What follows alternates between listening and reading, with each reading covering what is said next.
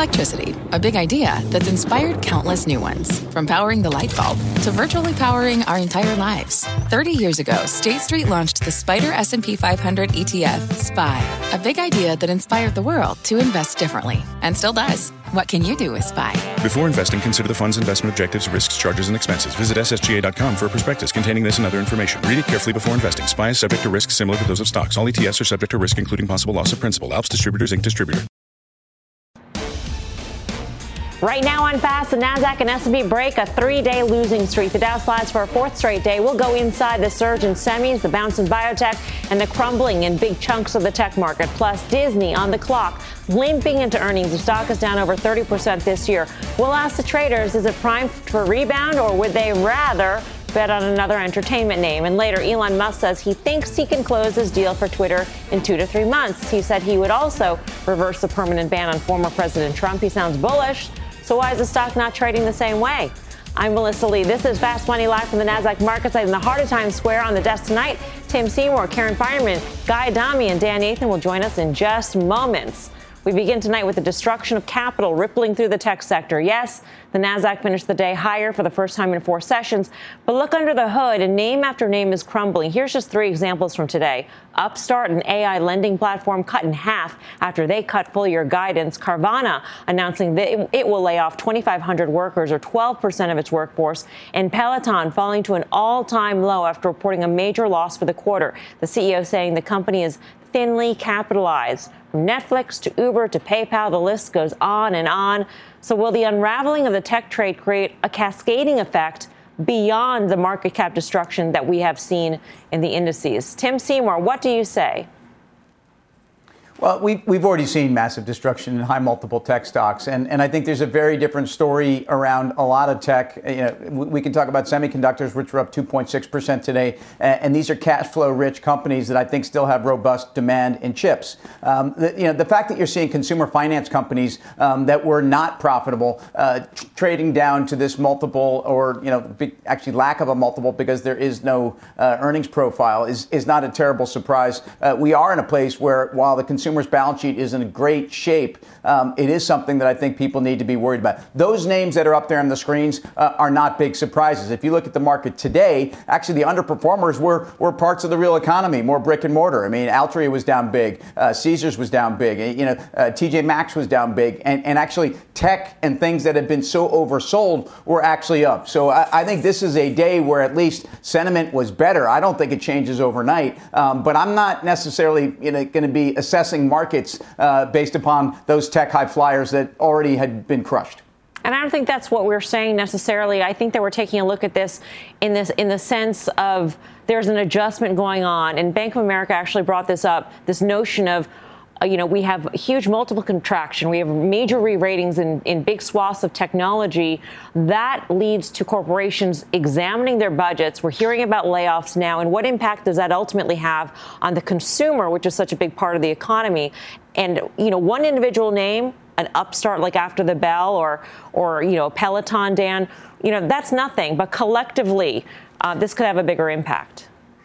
Yeah, right. You know, listen, if we are on the heels of uh, a recession here, we know that these government transfer payments had run out here. We know that consumer credit is very high. We know that the cost of borrowing has gone up dramatically in such a short period of time. So that's the consumer right there. But Mel, I'd say the knock on effect for enterprise spending could be huge. If you think about just all of these companies that are retooling. We saw Uber, Debo was reporting this last night about how they're going to be more focused on profits. They're going to be making cuts. What does that mean? Well, it could be servers, it could be server chips, it could be um, ad spending, it could be um, you know Microsoft Azure or uh, you know Amazon AWS. I mean, this is actually the playbook of 22 years ago in the dot com um, aftermath in a way. And so, um, to me, I just think there's a lot of knock-on effects that haven't really filtered in. We've seen a lot of private tech companies be pretty aggressive right now because the cost of funding's gone up pretty dramatically. I think we're going to start seeing that in the public markets here. And to your point, it's going to have effect on consumers, and it's also going to have effect on enterprise spending. I mean, big cap technology, granted, their balance sheets are much different from a lot of the other names that we mentioned at the top, Karen.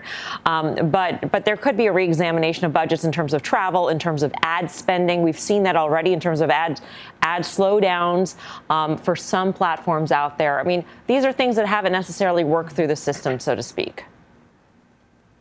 Right. I mean, to that point exactly. I look at Trade Desk tonight, and I don't know where it is right now. Is maybe off uh, a lot? I don't know exactly what happened during the quarter. It was a revenue miss, but I think you know, to me, that should correlate with Facebook. So it's not fantastic. Um, they have sort of traded somewhat together. So, you know, to the extent that Facebook and Google have underlying elements that, um, you know, are consistent with trade desk business, that's probably not great. But I really do put those two in a very different bucket of huge, huge cash flow, very cheap valuation, moats around their business, and uh, it's very different than the things that we're seeing announced tonight, like a Roblox, um, you know, where the multiples are just crazy and they've come down a lot, but even down 75 or 77% today wasn't quite enough for Roblox to be down. So it was down a little bit more after. Maybe it's, I don't know where it rallied to or wherever it is right now, but those I think of as a very different animal. And so I think that there is even still more room to come out of the super high flyers that maybe they're no longer high flyers, but the multiples are still big because they're not earning any money. So therefore, I do think that ripple effect you talk about could absolutely happen. That's one maybe saving grace for the Fed. That does happen. And hmm. wages come down. Labor, if unemployment goes up, wages come down. That's actually helpful to the Fed. I mean, the Fed wants to slow demand down, right? It wants to slow down this activity of the consumer guy. And so maybe they're getting exactly what they want in this implosion within the tech sector. Well, I'll say this at the risk of, of being added. I don't think the oh, Fed knows what it. they want because six months ago they wanted. Well, six months ago they mm-hmm. wanted inflation. They were begging for it, and we said, "Be careful what you wish for because you're going to get it." And now they're trying to flip the other way. So, you know, just Leon Cooperman came on before between text messages and phone calls. You know, he basically saying what we've been saying for a while. They have lack credibility, and I'm with them on that for sure. So when you say what does the Fed want, they don't know what they want. And quite frankly, tomorrow's CPI number, I don't think they know what they want in terms of that either. I think below 8.3%, I think the market has a knee-jerk reaction to the upside. I think that's a bear market rally above 8.5%. Uh, I don't know what to tell you. I'll say this in terms of Karen's point. She's right. So many of these stocks, you can make a very compelling case on valuation. But these names, um, more than many, were the beneficiary of this passive investing trend that's taken the market by storm over the last five years. They just went up because the money flows to a large part. They could be uh, the flip side of that coin is if passive becomes active, it ain't going to be active on the way up. It'll be active on the way down. And we're on the precipice of potentially something exactly like that. Yeah, we've, we've seen that. So we've seen that already to some extent. And Tim, you were mentioning today on, on our conference call, which we have at 12:30 Eastern Time every day, um, that yes, you're worried a little bit about the consumer. We we always make the case that the consumer is very strong, but they've actually been levering up a little bit more. The number of credit card accounts that were open in the yeah. first quarter hit a record, according to the most recent um, Federal uh, Federal Reserve Bank of New York uh, survey out there. So we know that they could yes. be crushed a little bit in terms of rising rates. And aggregate credit, uh, in terms of consumer uh, credit card debt, is is possibly on, about to be a record after uh, 8.3 billion was paid down during the COVID dynamic, which had people in, unable to spend. Um, so if you're th- talking about APRs that were you know 14, 15, and they're going to 19, 20, and and that actually you then have balloon payments and and obviously penalties. Uh, look, right now the consumer's balance sheet is in great shape. Corporate balance sheets are in great shape. But to think about at least where revolvers are and credit card debt and even home equity lines, uh, money is a lot more expensive for consumers. You have pulled forward already a lot of demand. I think it's important that we look at this. Uh, and I think, you know, markets uh, want I, I, think a faster Fed reaction than they're getting. And if you look at today, uh, we actually had Fed Fed Governor Mester on the tape somewhere, you know, late morning, uh, and really this did change the complexion of the market for a couple day, for a couple hours before uh, markets recovered. But basically, wanting to leave all her options on the table, um, that 75 could still be in the cards. And I, I look, I think markets want a very aggressive Fed and possibly a deep recession that hopefully is shallow. Uh, excuse me that is hopefully short, not shallow. Uh, and I think that's really the dynamic for markets here. But yes, the consumer is someone that I think we, we have a, a lot of faith in now, but be careful. So Tim is saying that the markets want the Fed to act decisively and quickly, Karen. So in that vein, if CPI yes. came in hotter than expected, do you think the markets would, markets would actually go higher? Um, because the Fed would be perceived to be on it, and um, no, I think I think this Fed today, uh, Tim talks about Mester twice, two different times. She was out today, very, very hawkish, including saying we have to be selling our MBS, which is going to make housing more expensive, right? Getting a loan will be more expensive. And so be it that that ends up putting a chill on the housing market. She, you know, that it doesn't matter. They have to address inflation. So if it's hot, I think that actually will be a negative because they will have to do something more. They either will have to change course and, and do the 75 that, that Powell said he wouldn't do, um, or we know that they're going to be, you know, just doing 50s more longer. I think cooling is better in general because it'll be, they're working. I don't think they'll pull the, um, I don't think they will, um, you know, pull back if it starts to cool because we got a long way to go to get to an inflation number that's mm-hmm. comfortable mm-hmm. a long yeah. way Let's get back to tech here. Bring in longtime tech investor known for his early stakes in Pinterest, Airbnb, and DraftKings. Rick Heitzmann is founder and partner at Firstmark Capital, friend of the show. Rick, always great to see you. Always great seeing you, Melissa. Thanks for having me on again. Uh, this re-rating in the high multiple growthy mm. tech stocks in the public market, are we seeing that in the private markets too? Uh, we're seeing, and it's actually even uh, more more draconian in the private markets. In that, you know, as people are looking at last year's IPOs as being on sale, with everything being down, and even tech leaders being on sale, uh, a lot of the money that was going into the private markets from crossover funds or public funds has now left the public private markets, and therefore um, multiples are down even more significantly in the illiquids. Hey, Rick, um, it's Dan. How are you, man? So, listen, you know, you've traded through lots of cycles in both public and private markets here. You know, looking at what's going on, though, in the public markets, are there some multiples for some of these kind of, you know, once really hot growth areas, whether they be SaaS or they be consumer internet that you're kind of focused on in SaaS? Is there like a multiple of sales of some of these names that have just gotten absolutely obliterated down 40, 50, 60% that makes sense to you to start dipping your toe in the water in the public markets? There's some there's some that uh, are strategic, and you know I, I, think everyone saw Daniel Ek and Spotify today, him him buying fifty million dollars of shares, that That's a really strategic asset. You know, audio is becoming more strategic with uh, the incredible growth in podcasting, and as other folks are, are very very focused on video streaming. You know, obviously, the names you know of Disney and Netflix and Paramount uh, you'd want to be able to put those two things together. We've talked about it before. It makes tremendous strategic sense that I think that's on sale and that could go for a very large premium as part of a transaction. Uh, the other things we've seen is, you know, some of the SaaS companies are kind of breaking into that, you know, well, you know, 2016, 2017 um, sub nine times revenue um, multiple. And you know you're seeing you know former darlings down 80% i think shopify which has an incredible long-term trend on it for more people buying things in e-commerce and although you know they're down compared to amazing comps during the pandemic i can only imagine seeing more and more cardboard boxes around the streets in new york and we think that's an, a phenomenal long-term trend that they should benefit for forever hmm.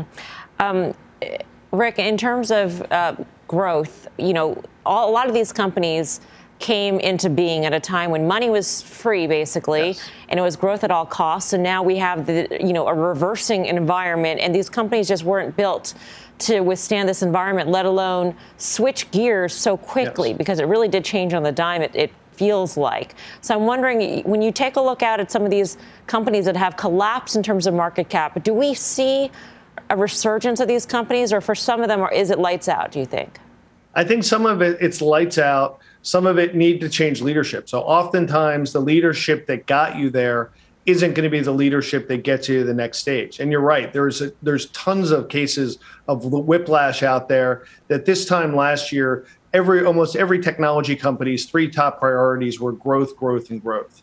Now everyone's focused on profitability, unit economics, and, and path to capital efficiency. Obviously, Barry McCarthy's you know has his work cut out for him at Peloton, and whether he could change you know a growth culture to a profitability focused culture and build a great asset there uh, in both the public and private markets. So you're seeing the the best entrepreneurs and the best CEOs adjust to this market, and obviously it's easier to adjust on a PowerPoint than it is to operationalize it. But you know that's the the talk of every board meeting, whether you're a public or private company these days. Rick, thanks for joining us. Always Thank good you. to see you. Rick Always good Heitzmann. seeing everybody. Thank you. Uh, Karen, let's let's talk about Peloton. When you hear a CEO say thinly capitalized, Yes. it's never a good thing. And you, you made the point that they just recently did a capital raise, a pretty big one.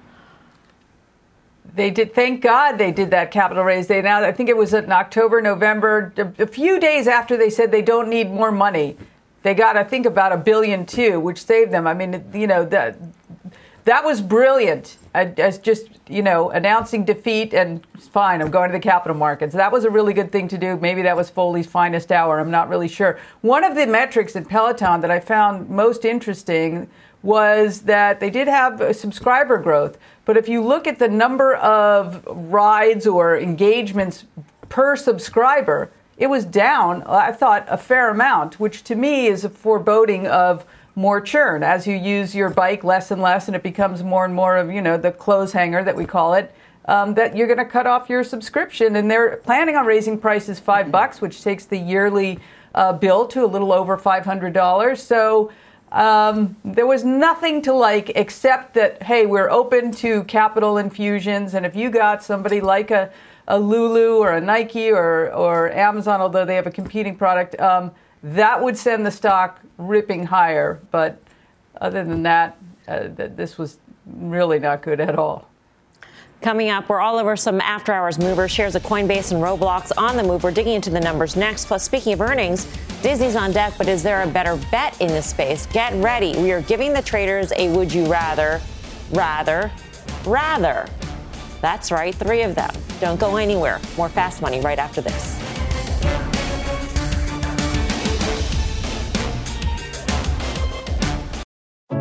What does it mean to be rich? Maybe it's less about reaching a magic number and more about discovering the magic in life. At Edward Jones, our dedicated financial advisors are the people you can count on for financial strategies that help support a life you love. Because the key to being rich is knowing what counts. Learn more about our comprehensive approach to planning at edwardjones.com slash find your rich. Edward Jones, member SIPC. At the UPS store, we know things can get busy this upcoming holiday. You can count on us to be open and ready to help with any packing and shipping or anything else you might need. Is there anything you can't do? Um, actually, I don't have a good singing voice. the UPS. Nope. But our certified packing experts can pack and ship just about anything. At least that's good. The UPS store. Be unstoppable. Most locations are independently owned. Product services, pricing, and hours of operation may vary. See Center for details. Come in today to get your holiday goodies there on time.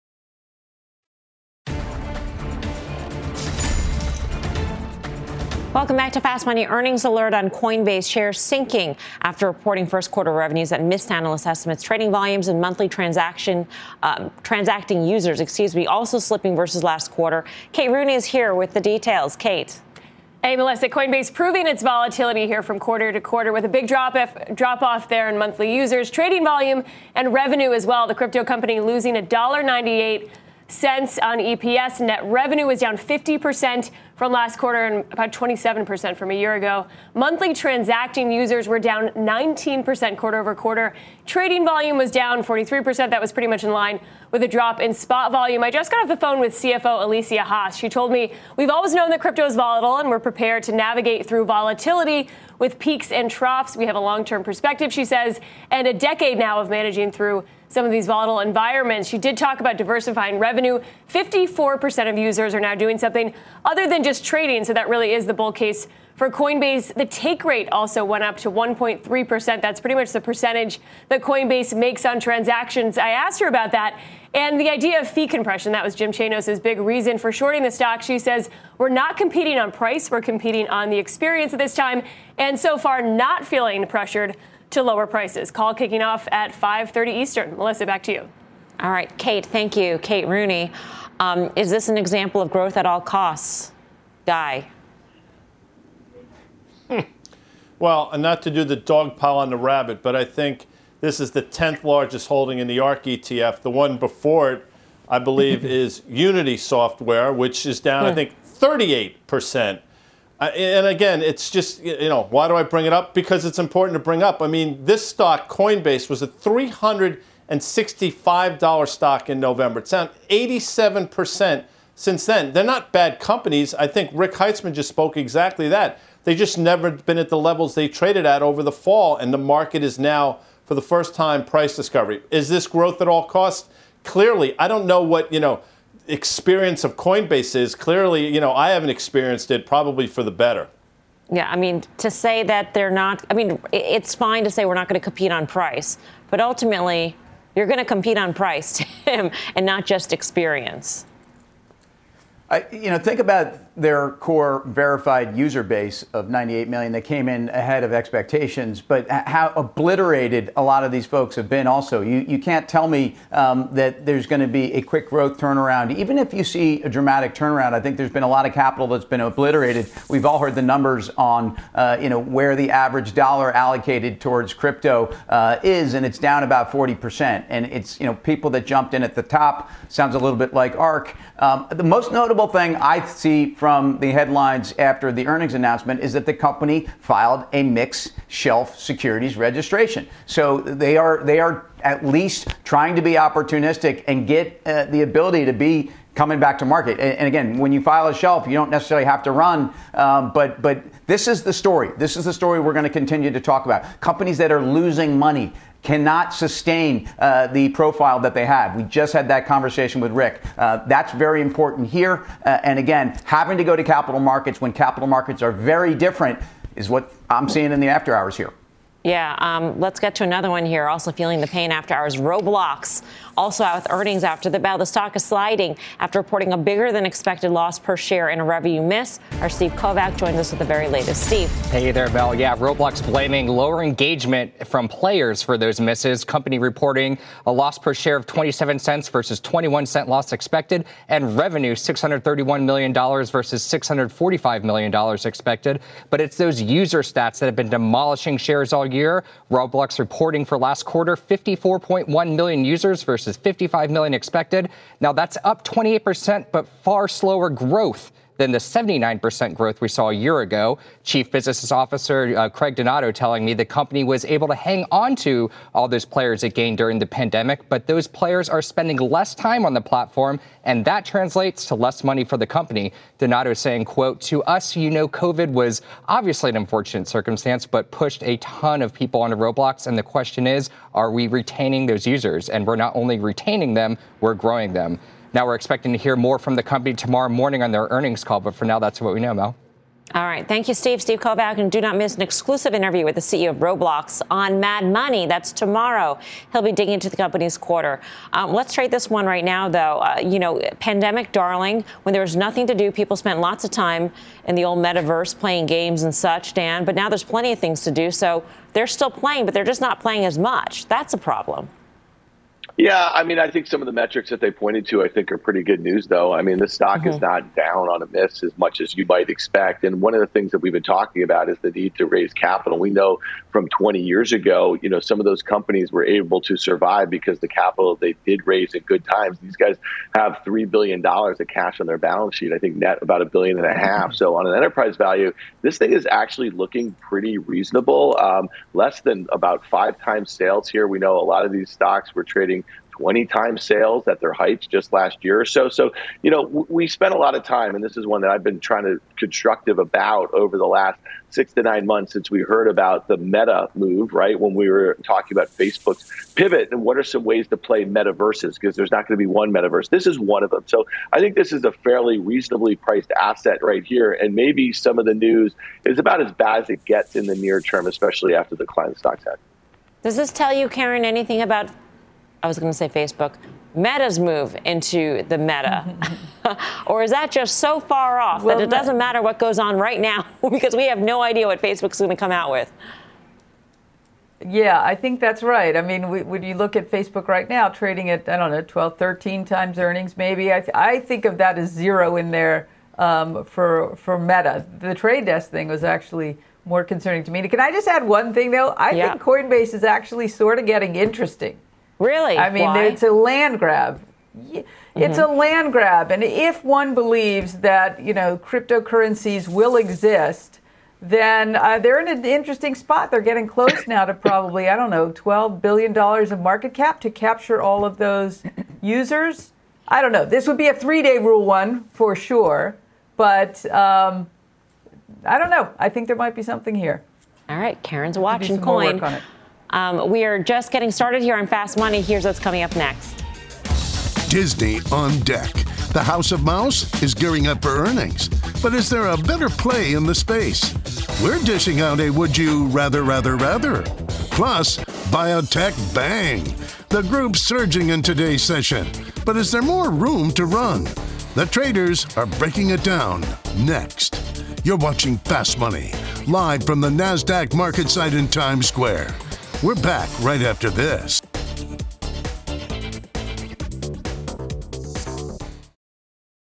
At the UPS store, we know things can get busy this upcoming holiday. You can count on us to be open and ready to help with any packing and shipping or anything else you might need. Is there anything you can't do? Um, actually, I don't have a good singing voice. the UPS. Nope. But our certified packing experts can pack and ship just about anything. At least that's good.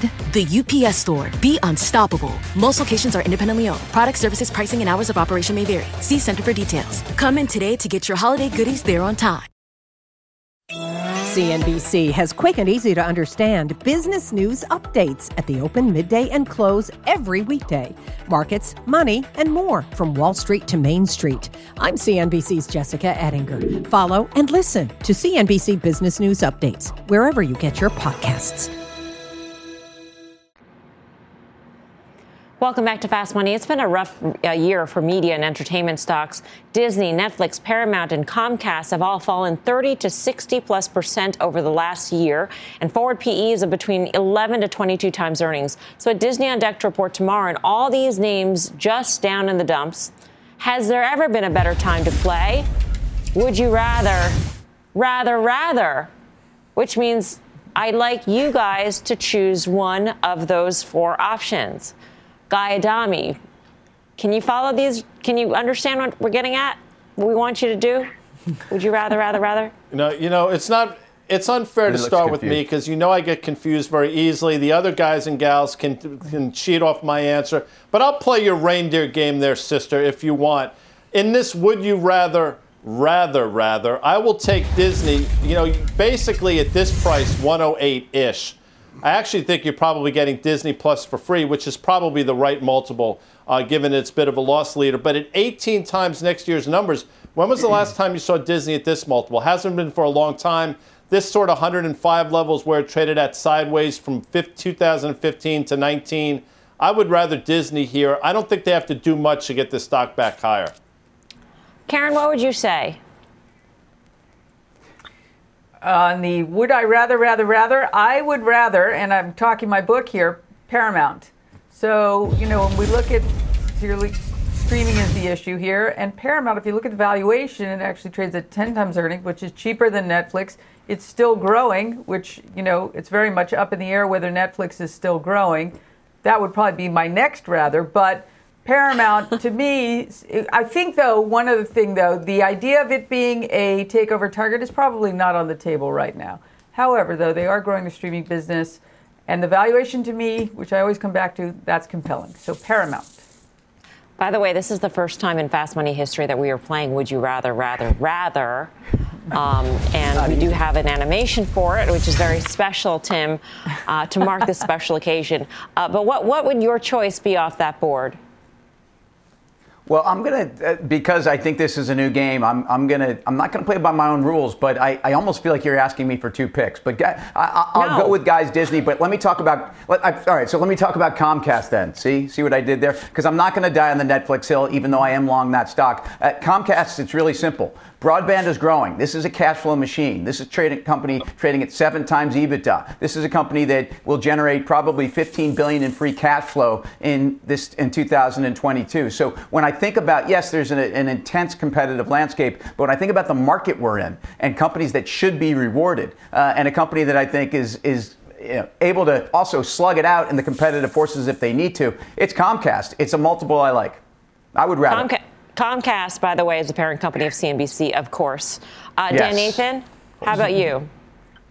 You know what? I'll follow Tim up that hill on Netflix here. And I'm not exactly dying on it yet, but I'm really intrigued. And I know listening to Karen after their results a couple weeks ago and that move lower here. And I know she had a quick in and out, um, but you know this is one I, will bet you she comes back to for valuation purposes because this stock has never been this cheap. And I actually think the things that investors who had been in the name and wrote it down from $700 just six or seven months ago down to at the time it was like 300 bucks or something like that. They're really disappointed. They think they uh, misexecuted here, and that would have been really over the last year and a half. I see the opportunity now though with the advertising business to really change this this company going forward for the next phase of this streaming war here. So to me, I think it looks really interesting. And, and betting against Reed Hastings is probably, as Guy would say, not not a great investment strategy over the last 25 years.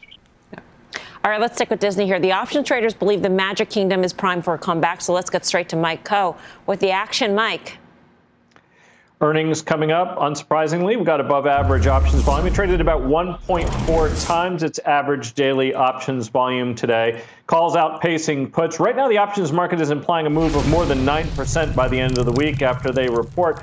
The trade that caught my eye was the September 115 calls. Those were trading for about $7.70 a contract, and ultimately over 3,700 of them changed hands today. Buyers of those calls are obviously betting that Disney can finish above that 115 strike price by the $7.70 that they paid. And we have seen a little bit more of this type of activity. Hard beaten stocks are seeing people buying longer dated calls, hoping on a rebound.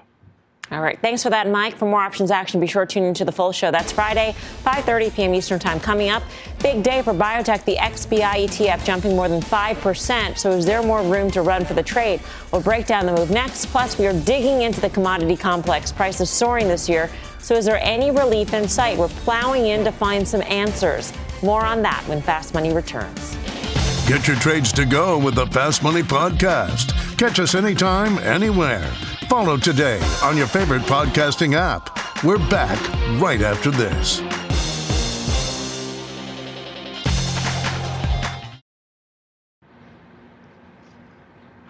Welcome back to Fast Money. Time for our move of the day. Check out the XBI Biotech ETF jumping more than 5% today. Some big names leading the charge. Um, Guy, Amgen was your final trade yesterday. Here we are, pick up in biotech. What do you make of this? Like an elephant you are in terms of that memory, Melissa Lee. Yes, it was. I thought it was good price action on a lousy tape. You look at the XBI, that 65 level that we recently bottomed out at, that was the same level we bounced from in December of 2018. I too am a bit of an elephant. So I think you can trade this. I think biotech's been unjustly beat up, um, and I think it's at levels now that make sense. So if you want to play with the ETF, the XBI makes sense. I think Amgen, in terms of valuation, is still too cheap. Yeah. Tim, um, would you get into biotech? I'll tell you, if you look at and I'll go with the IBB. And if you look at those top six or seven names outside of Moderna, um, you have some great balance sheets in there. The question really has been where's the next growth coming from for some of these companies? Gilead certainly, although they're moving to oncology, uh, I think continues to play out. So um, I, I, think Moderna is a stock that is range bound and in fact has dragged down the IBB dramatically. Um, but again, a high multiple stock that I think is a heavy weight um, is something you have to watch. Yeah, um, the, you know IBB is market cap weighted. XBI has sort of more of the smaller players. Karen, in this environment, XBI might not be where you want to be versus the IBB, although both mm-hmm. are trading terribly. Yeah, they really are trading terribly. I wonder, um, IBB, I think, was partially up today on that, um, the acquisition um, uh, mm-hmm. Biohaven did. Huge premium. But I think sometimes you see an acquisition happen and then you see a little bit more activity. Sort of it's you know somebody rings the bell and other ceos all right now it's time to act. So i'm surprised we haven't seen more activity given the balance sheets of the big players. That's where i would be is the ibb all right coming up. Musk sounding off on Donald Trump's Twitter ban, what he said he would have done differently, and the timeline he laid out for the deal to get done. We got the details ahead, plus keeping up with the crops. Ag prices soaring this year, so we are breaking down what it means for the consumer. More on that next. Do not go anywhere. Fast Money's back in two.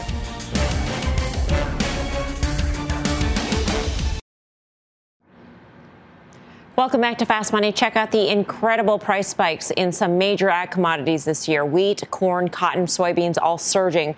And potentially making matters worse, only 22%. 22% of U.S. expected corn crop has been planted. That's less than half the normal amount. It is the slowest to a crop season since 2011. So, why are we so behind? Let's ask Kirk Hinz, Chief Operating Officer of BAM WX, a weather technology company. Kirk, great to have you with us. Yes, thank you guys so much. Why are things so bad?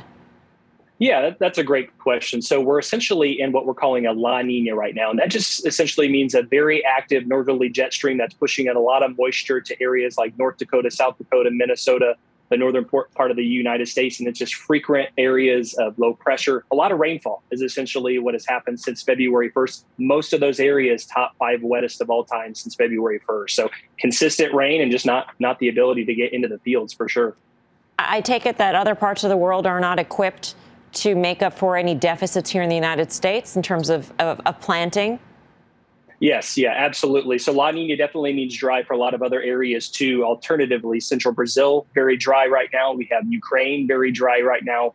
A lot of areas also impacted throughout the, the world when we're talking about La Nina. So I would say definitely looking at a global scale, uh, things things could be better for sure. So, you know, I know that you're a weather technology company, but wh- how should we think about it in terms of the impact on price? Yeah, great question. So essentially, the longer it takes for farmers to get out into the field, especially in a lot of these major crop areas, that means it's going to take longer for you know the crop to grow essentially, and it's more susceptible. La Nina also can mean in the July and August drought, and it can also mean very warm conditions. So we may stay start off kind of very wet here, but in the long run, uh, that could actually be detrimental as we turn hotter and drier. So it's just everything is delayed and uh, it's it's a trickle down effect for the rest of the season. How supply constrained do you think will be for various crops? I mean, eh, which crops will we see the biggest price spikes simply because yield won't be there? Yeah, I, I think corn and soybeans for sure, and then I would be looking at wheat. Um, I wouldn't sleep on the cotton market either. It's been exceptionally warm and dry across areas of Oklahoma into Texas here uh, to be honest, I would focus on corn and soybeans for sure, but don't sleep on the wheat and cotton, cotton markets as well. I would say most grain. You're a consumer too, Kirk. So when you when you see this and you see your forecast, yeah. what are you thinking in terms of what you're going to see in the grocery store? Yeah, absolutely. Prices are going to increase, unfortunately, especially with this being a global moisture issue. I, I can't imagine that prices are going to decrease because of this issue. So it, it is a problem and it, it does matter. All right, Kirk, great to get your take. Thanks so much. Awesome. Thank you, guys. Kirk Hinz. And then there's a fertilizer problem, Tim. There's lack of fertilizer. Fertilizer is yeah. very expensive, so farmers are not using as much, which means that yields will be even more challenged, aside from weather issues. Yeah, and, and, don't sleep on the cotton market. So, I, I, mean, I think you've got a case here where, as I always say, it, the best thing for higher prices and commodities is a supply response. What Kirk is pointing out is structurally it's going to be impossible. Um, and weather conditions are a factor on top of the rest of the perfect storm that was global supply disruption and con- constraints and whatnot. Um, I, I, do think if you look at uh, your basket of fertilizer companies, and that would probably be Mosaic, uh, IPI, and, and CF Industries, when you're looking at their realized uh, you know net prices per ton, they're they're they're up somewhere in the neighborhood of 80% over a year. And it's a, it's a case where the profitability for these companies is very cyclical. Uh, but in the short run, especially if you look at the, at the space, Mosaic's down probably 25 to 30% off its recent highs. They just announced on Monday. I think they gave you a pretty decent guide. You had about five or six upgrades coming on in the market. So um, I think after a massive run along with the underlying commodities, I, I think some of these names are interesting again a ceasefire in the uh, war between Russia and Ukraine and whatever the Fed does will not solve any of these problems that are facing the farmers around the world, Karen. So how do you think about you know the stresses the consumer will feel because it sounds like the price increases will last well be well into next year, if not beyond.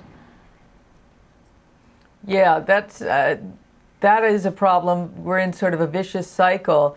I mean, to Tim's point, even though you know these things are cyclical but they're not necessarily one season cyclical. They could be cyclical for a couple of years. This obviously just adds to the inflation problem that the Fed has, and I think we're going to see it through through to beef prices. And you know, if corn those things are expensive, then beef prices are get expensive as well.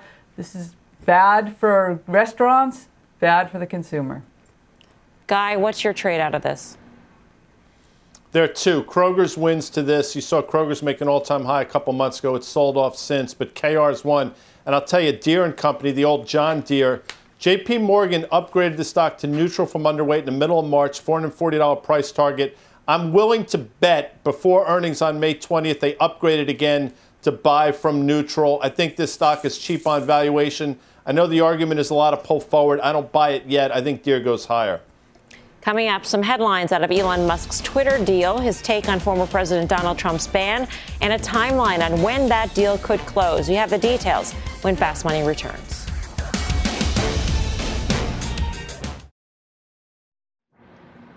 Welcome back. Here's a sneak peek at the Cramer Cam. Jim is talking with the CEO of Upstart. Catch the full exclusive interview at the top of the hour on Mad Money. That's must watch.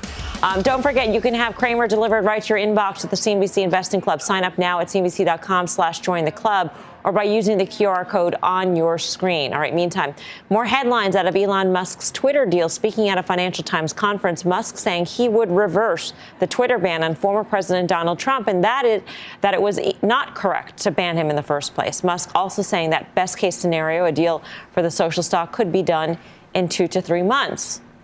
Stock doesn't really agree with Elon Musk, Karen. No, it doesn't. I mean, as far as risk arb spreads go, this is really, really wide, which I always find interesting considering he is the richest man in the world. But basically, Twitter right now is just a, you know, a Tesla play. If Tesla really falls out of bed, then this spread will get wider. He theoretically could close it in that amount, short amount of time, if he doesn't get a CFIUS review or something like that. And I just saw crossing the tape Apollo looking to buy or looking to lead a billion dollar round of financing. So it should be doable. It really trades like he's kind of a joker. But I, I think the deal will go through, but I'm not long it as an R because you don't know the downside. It's not just a broken deal back to where it was. Does he then get out of his stock? That would be really bad. It's interesting that Elon Musk is going out there, Dan, with all these things that he would do if he were CEO, as if the deal is going to close, including reversing that ban on Donald Trump, which he says Jack Dorsey does, in fact, agree with him on. Yeah, I mean, Jack seemed obviously very conflicted about all this. They waited until people died in a violent insurrection in our capital, and um, you know, to ban him. And he had broken their terms of service for trust and safety on numerous occasions over the prior five years. So obviously, Jack didn't want to do it. I, I just don't. I don't get the whole. Um, you know, free speech sort of thing. I mean, when you think about it, this is a platform that's not even allowed in China. We know that's an authoritarian regime that Musk has actually cozied up to very, very closely as it relates to his interests with Tesla, the factories there. Uh, it's a huge market for them. So he seems a bit conflicted to me. And as far as his um, timetable about getting the deal closed, I, I, think one of the things that we could all agree on about Elon Musk, he's not pretty good, or he's not that good with timetables um, as it relates to. So the longer this thing goes, and the more risk to t- uh, Tesla stock to the downside, to Karen's point, um, you know, this thing is not likely to happen. 5420 is not going to make it, people. I don't know why anybody would agree that he should pay seven times sales for this company with some of its much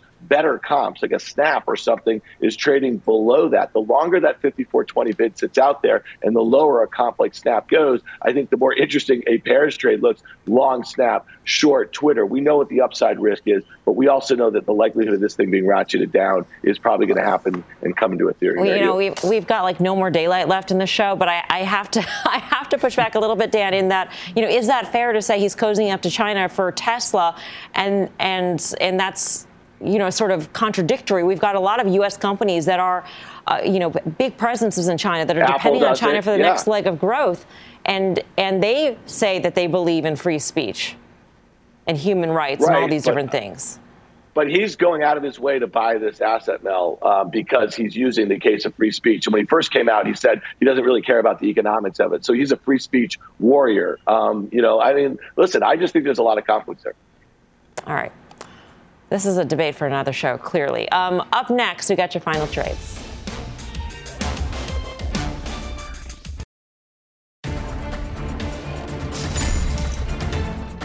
Welcome back to Fast Money. Check out some of these after hours movers. They are big moves in some cases. EA is up by 2.6%. Wynn Resorts is flat. Um, and Unity Software, that is the big one. It is down by 26.5%. Reminder that Cramer is going to be speaking with the CEO of Unity tonight on Mad Money, so you will not want to miss that one. Time for the final trade here. Let's go around the horn. Tim Seymour. Back to my would you rather rather Comcast cable financials are strong, the business services are growing, it's 10 times free cash flow. Interesting. Karen Finerman. Yeah, I'm looking for places to hide in this market. CVS is one of them, retail, pharmacy benefits, and healthcare. So 11 times earnings, two and a quarter dividend value. Dan Nathan. Mel, you seem mad. Um, I'm not. Roblox here. Roblox looks kind of interesting. It fell off a cliff into this print, and I don't think the quarter of the guys was that bad. So, or at least the quarter. We don't know the guidance yet. So maybe see a bounce. I'm never mad. Kind of. Uh, guy. I'm mad because the Rangers didn't show up last night, Mel. As I you know, know. we talked about it earlier, but I know it's it's crazy. Uh, AMAT into earnings late next week. That 34% sell-off is enough. All right. Thanks for watching Fast. See you back here tomorrow at 5 for more Fast Mad Money with Jim Cramer starts right now. The spirit of performance defines Acura, and now it's electric. Introducing the all-electric ZDX, Acura's most powerful SUV yet. While what powers their cars may change, the energy that makes Acura never will. Crafted using the same formula that brought them electrified supercars and multiple IMSA championships, the ZDX has track tested performance that packs an energy all its own. With a premium Bang & Olufsen sound system and up to 313 mile range on a single charge, and a Type S variant with an estimated 500 horsepower, the ZDX is everything they said electric could never be. It was built with the driver in mind, just like Acura's been doing since the beginning. We could talk all day, but the only way to experience this electric performance is to drive it yourself. Unlock the energy and order yours at Acura.com.